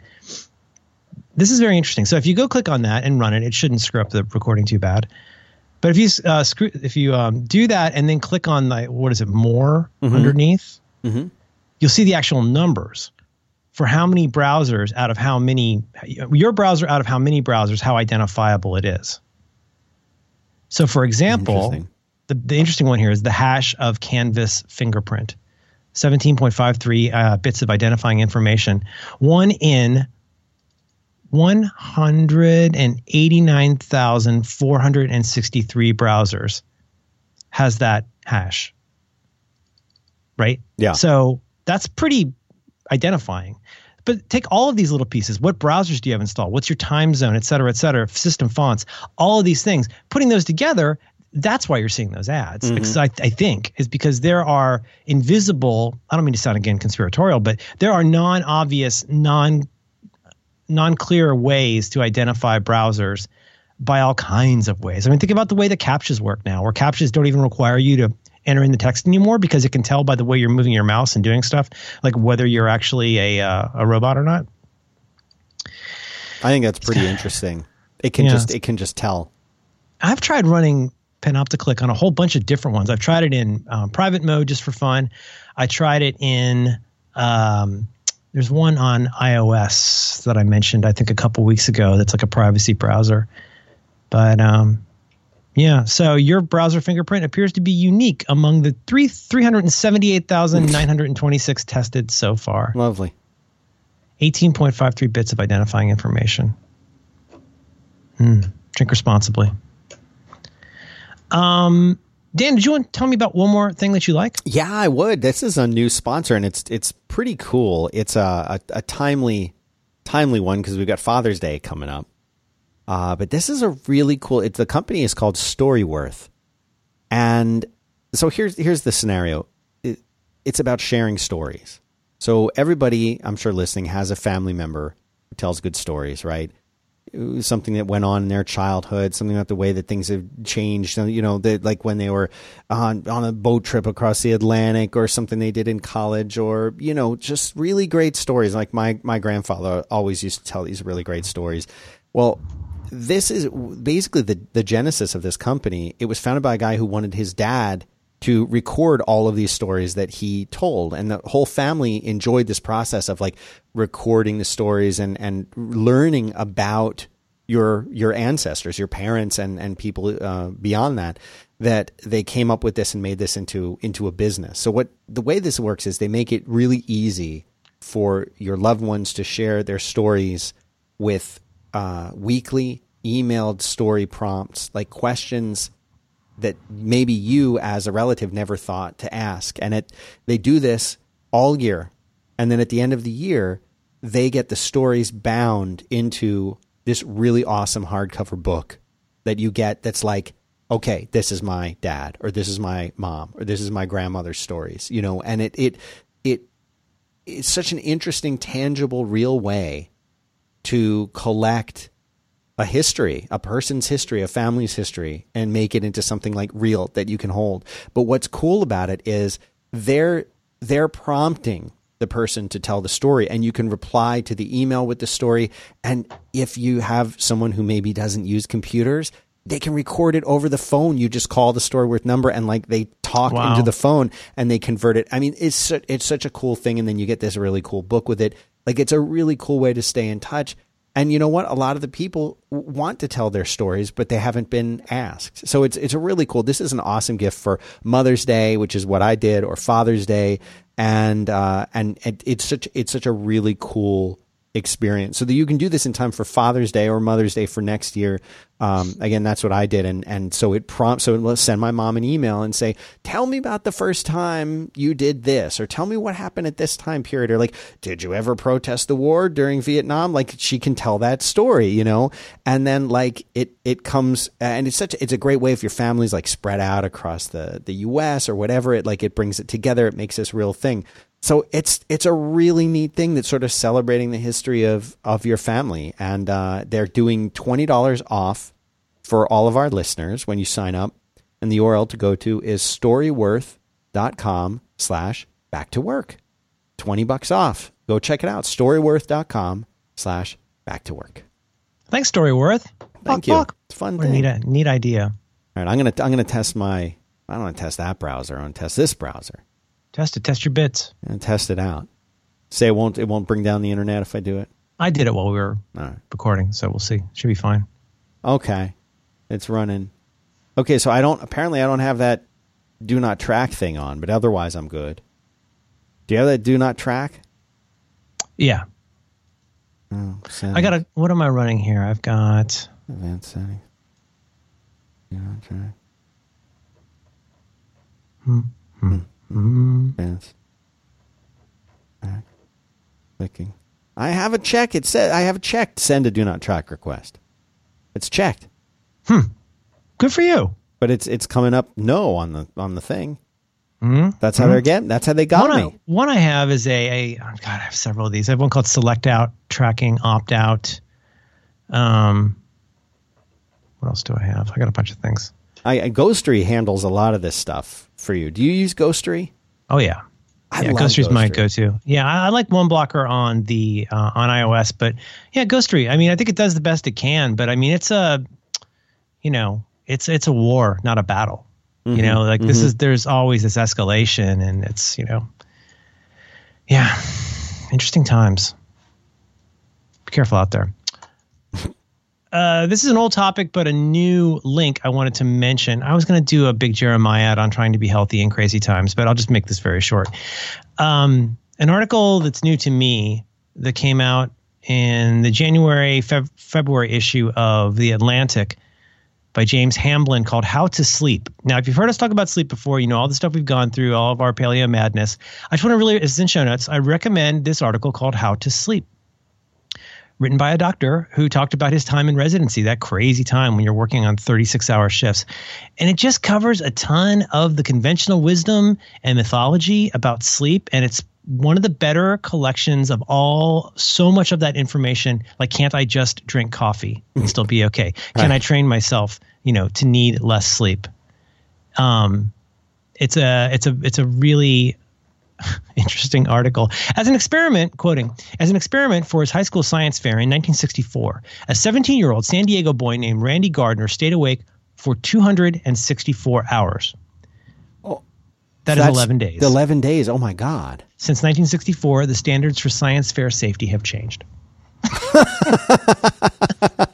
Anyway, it's a very good article. If you struggle with sleep like I do, I recommend this article. It's got lots of great wow. stuff in it. I mean, you know, some of the bottom line is just some of the boring, obvious stuff. Try to go to bed and wake up at the same time. You know, if if if making screens is keeping you awake, he's saying like you know the night vision type things maybe maybe won't have such an effect especially if having the night vision on there makes you stare at the screen for longer, which I thought was an interesting. Oh, right, because you feel double turns out. Right. Okay like even if you don't buy the formerly conventional wisdom that the blueness of screens keeps you awake, I think there's still some like again asterisks and questions and question marks about how much that's true. Anyway, just check out this article; it's really good. How to Sleep by James Hamblin. Nice. Mm-hmm. Good one. Got a bit of follow up from a listener, listener Jesse. Uh, last week, I was asking about whether or how I could back up Minecraft worlds from off of Minecraft PE right. on iOS. Uh, listener Jesse uh, wrote us a nice note, um, excerpted here. Uh, despite the horrifying name, I have personally used iFunbox to back up and restore Minecraft PE worlds between devices. Many times it's been a lifesaver. So I grabbed a copy and I looked at it. It's a lot like PhoneView. Mm-hmm. Remember that app, the one we talked about, where you can go in and like see basically the directory structure of your phone and pull stuff off. I have not. I think I'm doing it wrong on my unjailbroken uh, iPhone, but I, I was not able to pull things off and restore them to another device. So I think I'm doing it wrong. But if you're looking for a successor to PhoneView, you might still want to check out iFunbox. They have a, uh, a demo, a limited functionality demo.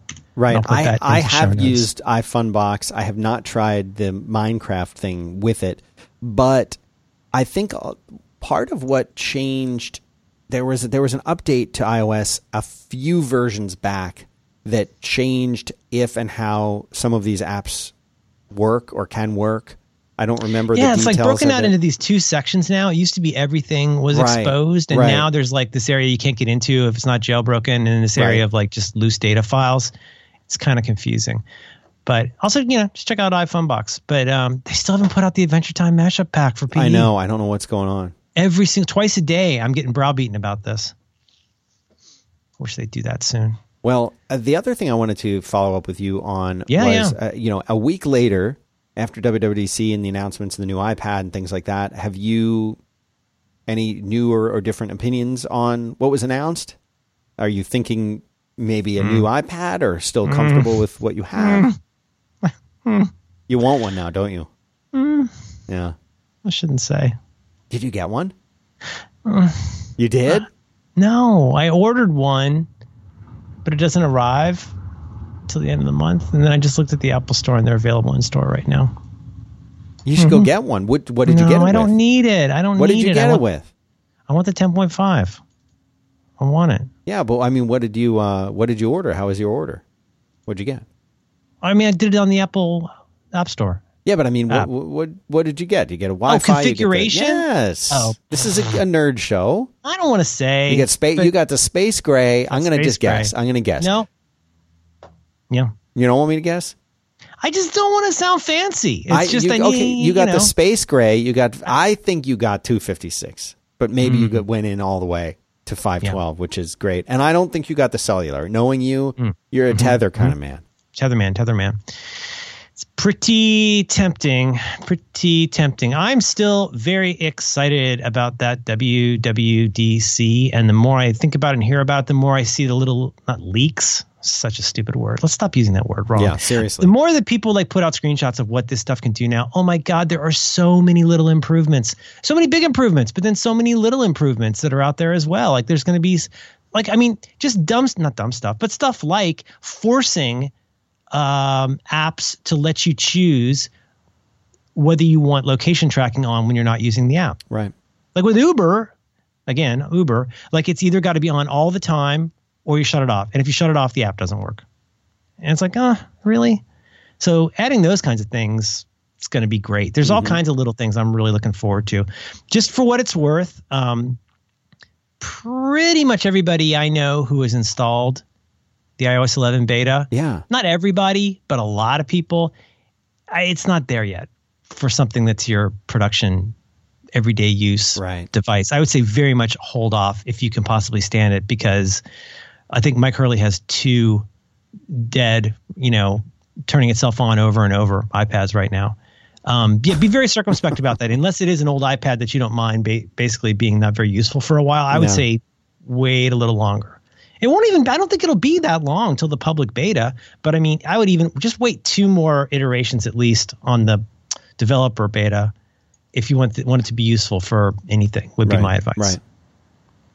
You know, that's, that's, that's going to be frustrating and disruptive. Uh, I'm very re- excited though. I think they're I think they did a lot. I stand by what I said. I think they showed a lot of really good the beginnings of what everybody wanted, which is like, hey, we're not abandoning that thing. We're not gonna we're Right. not gonna stonewall on this thing. We're doing that thing now. Now again, like everybody else, I want to see two years of this kind of wood behind the arrow. Right. But I think it's I, I do think it's very encouraging. It's better than nothing. Well, I put into the show notes a, a review from Ars Technica of the 10.5 inch iPad Pro. And one of the things that they were saying, and, and they say this right here in the subtitle uh, more RAM, great screen, and better keyboard will all shine once iOS 11 is out. And so they're basically saying yes, it is great. It has all these amazing things, but for it to be the breakout product or the amazing product that it is, Yeah. it it needs to kind of be paired with iOS 11 for you to really see this thing shine. Yeah, 100 percent. And the the down, I mean, the thing that's this is so obvious to most of our listeners probably, but things to be aware of when you're getting an early beta. I mean, the obvious thing is it's a beta. It's not done yet. Right. There's still tons of stuff in there that they know is broken. That's what a beta is. But here's the other side of this. That software will not be optimized for a very long time. So it is. I mean, because they're still making it. They're not Oh, yeah. going to refactor is probably the wrong word, but they're not going to optimize the performance of that software for months. Right. Which means, first of all, it's going to be really slow. The reports I'm hearing, second, uh, people are getting about half their usual battery life. That's a big So, one. bear yeah, I mean, in keep mind. in mind that the public beta, which is when Apple feels it's okay for normal humans, potentially geeky normal humans, to, to Yeah. even run it. That's And have July. generally, have generally been pretty safe. yeah, and that's not till July. So you know that's a full month, maybe even two months, uh, if if they don't, depending on if that might mean July. You know, the last day of July, The Apple, the Apple July, the Apple July. eleven fifty nine. Right. right. You know, I, that's when that's the first point when I would suggest people consider even running it, unless you're a developer, unless you are, unless you have a dedicated device just to mess around with with it on, and it's not coming out officially until fall. Again, Apple's fall. What does that really mean? Um, will it right. be? like, will, or like like with the air the um the HomePod where like they're saying the end of the year. And there's no reason to think that's going to be any earlier than like right before the ball drops Yeah. on New Year's Eve. yeah. I mean, They I, tend to be pretty they wait as long as they can. But they've, you know, they've given people reason to think, well, maybe I don't want to go too deep in this particular ecosystem. Maybe I don't want to replace this Yeah. with a Hackintosh. Maybe Yeah. I, you know, there's all these different kinds of things where you're like, well, at least now, I mean, and that's that doesn't say much. They, they were announcements, and I think you have to be somewhat circumspect about announcements, especially with the HomePod. My gut is the HomePod's going to do a lot more than they showed us. Yeah. I mean, I think that screen's going to be a screen. Some people suggested maybe it's going to be a router. Like, I think there's a lot still to be seen about that, but they showed us what they could. But that does what it needed to do, which is to say, listen, you know, we're not going to keep you on the line right.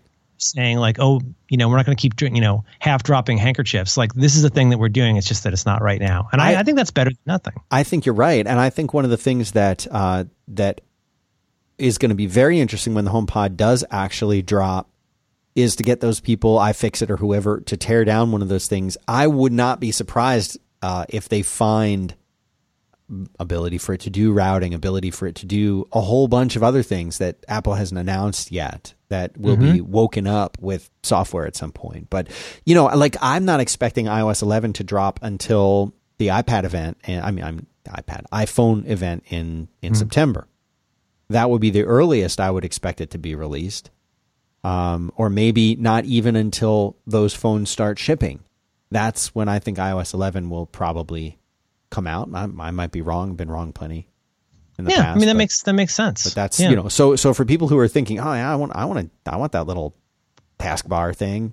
I mean, if you've got if you've got a relatively modern iPad, and you see, see the thing Gruber, Steve Troughton Smith uh, had about how it looks like there might be a way to do dragging on the iPhone. yeah I did see that That's they, crazy. They were saying that it's disabled so that all the cool dragging stuff that you saw I'll put this into the show notes all the cool stuff that we saw demoed uh, that was on the iPad uh, there is a guy who he says uh, Steve uh, his Steve is- Smith. He's yeah. a he's a he's a baller. He says, let's be clear, drag and drop is enabled with preference keys on iPhone. It's not like they haven't built it. They just don't think we want it. And then he has the little upside down happy face emoji where he's running it in a sim- in an iPhone simulator where he's enabled preferences somehow. And yeah, it's dragging and dropping on the iPhone. So that's So that's going to come. That'll be here. We'll get that.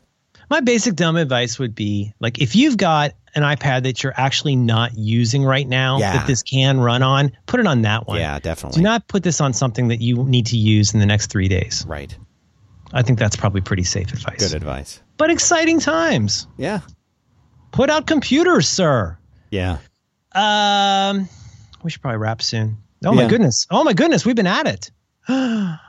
um, let's see. Let's do. Could we do one? Uh, one listener uh, note here. Yeah, yeah. I see it might run too long. Listener Tim wants us to discuss the following issue making peace with the fact that you'll never get to everything. When to delete old, old ideas, how to keep good old ideas separated from good new ideas, how often to dive into the depths of your captured stuff and reconsider your long term goals. I try to do this every year or so, but at some point I abandon the dregs of my outboard brain because there are more interesting, more urgent things to do should my captured stuff just continue to age forever. A lot of facets to that, but I thought it was an interesting question. Yeah, it isn't it? Well, you you take it. Hmm. I mean, in some ways, I think he's perhaps unintentionally answering his own question. I mean, there's at least two big parts to what he's saying because there's always two things with me. I mean, one is the like, how do you make peace with the fact that you'll never get stuff done? And then from a practical standpoint, what do you do with all those quote unquote old ideas? Do you differentiate them from the quote unquote new ideas? Um, I think it's a Buddhist gift. I think realizing, I mean, I think not doing stuff can be a very good thing. And I think it can be very psychologically, emotionally, professionally healthy to accept and embrace the fact that you're not going to do everything mm-hmm. for a million reasons. But, you know, it, the, the, the people who cling to this stuff, not the, that sounds accusatory, but like there's a certain kind of caricature I could imagine of somebody who's like, oh, I really wanted, I wanted my band to make it big when I was 17. And I've kind of been half assing it since. And like it could still happen. So like I keep this cable around and stuff like that. And it's like, yeah, but that's, that's kind of an anchor that, that that anchors you to another age. And like one of the best gifts that you can give yourself is to is to give yourself the relief of knowing you'll never do everything. Because then you know what that means? If you only did one more good thing in the rest of your life what would that be? Like i would not worry about combing through all of those piles. I mean sure you could but instead why don't you put all of that away and say like i want to do one more great thing in my life? Like what would that be and that's the thing that, that you want to work on. And if that means mowing the lawn, like that's okay. That is so much, you mowing the lawn is going to accomplish so much more this weekend than you wondering if you're ever going to get the band to get a Grammy Award. Hmm. Like there's something so invigorating about realizing you can't do it all. And in order to do something that comports with the human that you are now, I think it's really valuable to not even sweat the stuff that wasn't done. Like, how is that going to make you feel better about it? And again, f- feel free to reject this if you have a way that's different than this and it works for you. But I don't know. I think there's something really smart about, you know, it's so easy to not realize how fast time goes by and how much things change and how much you are in some ways a different person than you realized. And maybe the version of you that's banging around in your head and banging around in all of those outboard brains and notebooks. I mean, is that the person that you are now? Is that reasonable for you to be expecting that Right, of yourself? right. So that's my short version. It's just I think give yourself a break but also like come up with something, maybe even a short term project, but something new that's exciting. I mean, are you out of ideas? Mm, okay, we'll go and look at all that stuff. But I'll bet there's something you're not aware of right now that's on your mind that could be something really uh, exciting, good, useful, professionally useful. Uh, is my thought on that. I like that. I mean, What do you think? Well, you know, you get into the whole concept of of doing nothing, right? And that kind of connects to me in my strange brain as, you know, like appropriate attention and when when is it a time to observe, to react, to think, to respond and we're very in I'm everyone's guilty of this. I'm especially guilty of it is that you know, we, we tend to respond to things when they happen instead of taking that moment of, of pausing and the slow roll thing, you know, like you talked about, and we, we tried to link up that episode. That was a good one. Slow your roll. Yeah. Mhm. Uh, yeah, all right. uh. But uh, I'll put that in the show notes. Yeah, it's two two thirty seven. Gosh. Uh, but you know, having a having that getting giving yourself that moment to just not you know like how often have you been in a in a meeting or something at work or on a phone call or something where you're listening to someone talk about something and you're doing everything that you can to stifle that response that you really really want to make to to not say that one thing that you really, really want to say and how frustrating that feeling is, that emotion is, you know, and being able to sort of conquer that and just know that like you'll, you'll get your chance. Like my kids, they, you know, if you say something like well, dad, dad, dad, no, but dad, dad, dad, you know, they want to interrupt. They want to say the thing that's on their mind. And there's that challenge of being able to decide, can, can you respond? When should you respond? How should you respond? Waiting to respond there can be a value in, in that as well. I don't know if that's that's sort of a tangent to what you're saying, but it's it's something. No. I mean, I think it's I think it's all related. I mean, it's but I mean there's there's also just this general thread of like there's this there's this version of you that you're keeping in some kind of mental bell jar. Right. And just waiting to spring out in the public. And it's like that, you know, the real you is going to atrophy as long as you think that there's you're going to break the glass in case of emergency and, and bring out the excellent version of yourself. You know you're you're as as as good and useful as like what you can do now. And that's a bummer. Like to hear that when you're 25 you go what? But you know that's you're only going to be able to ever do so much. And like you know a thousand unfinished plans is not nearly as useful as one decent thing. Mm. that's pretty mm-hmm. cool. I like did you just come up with that one I, I think so. I'm That's not sure. That's a big one. Keep looking at these corgis. Man. Oh, I had one uh, one little bit of bit. Uh, of, of trivia of data mm-hmm. data for you uh, to file away.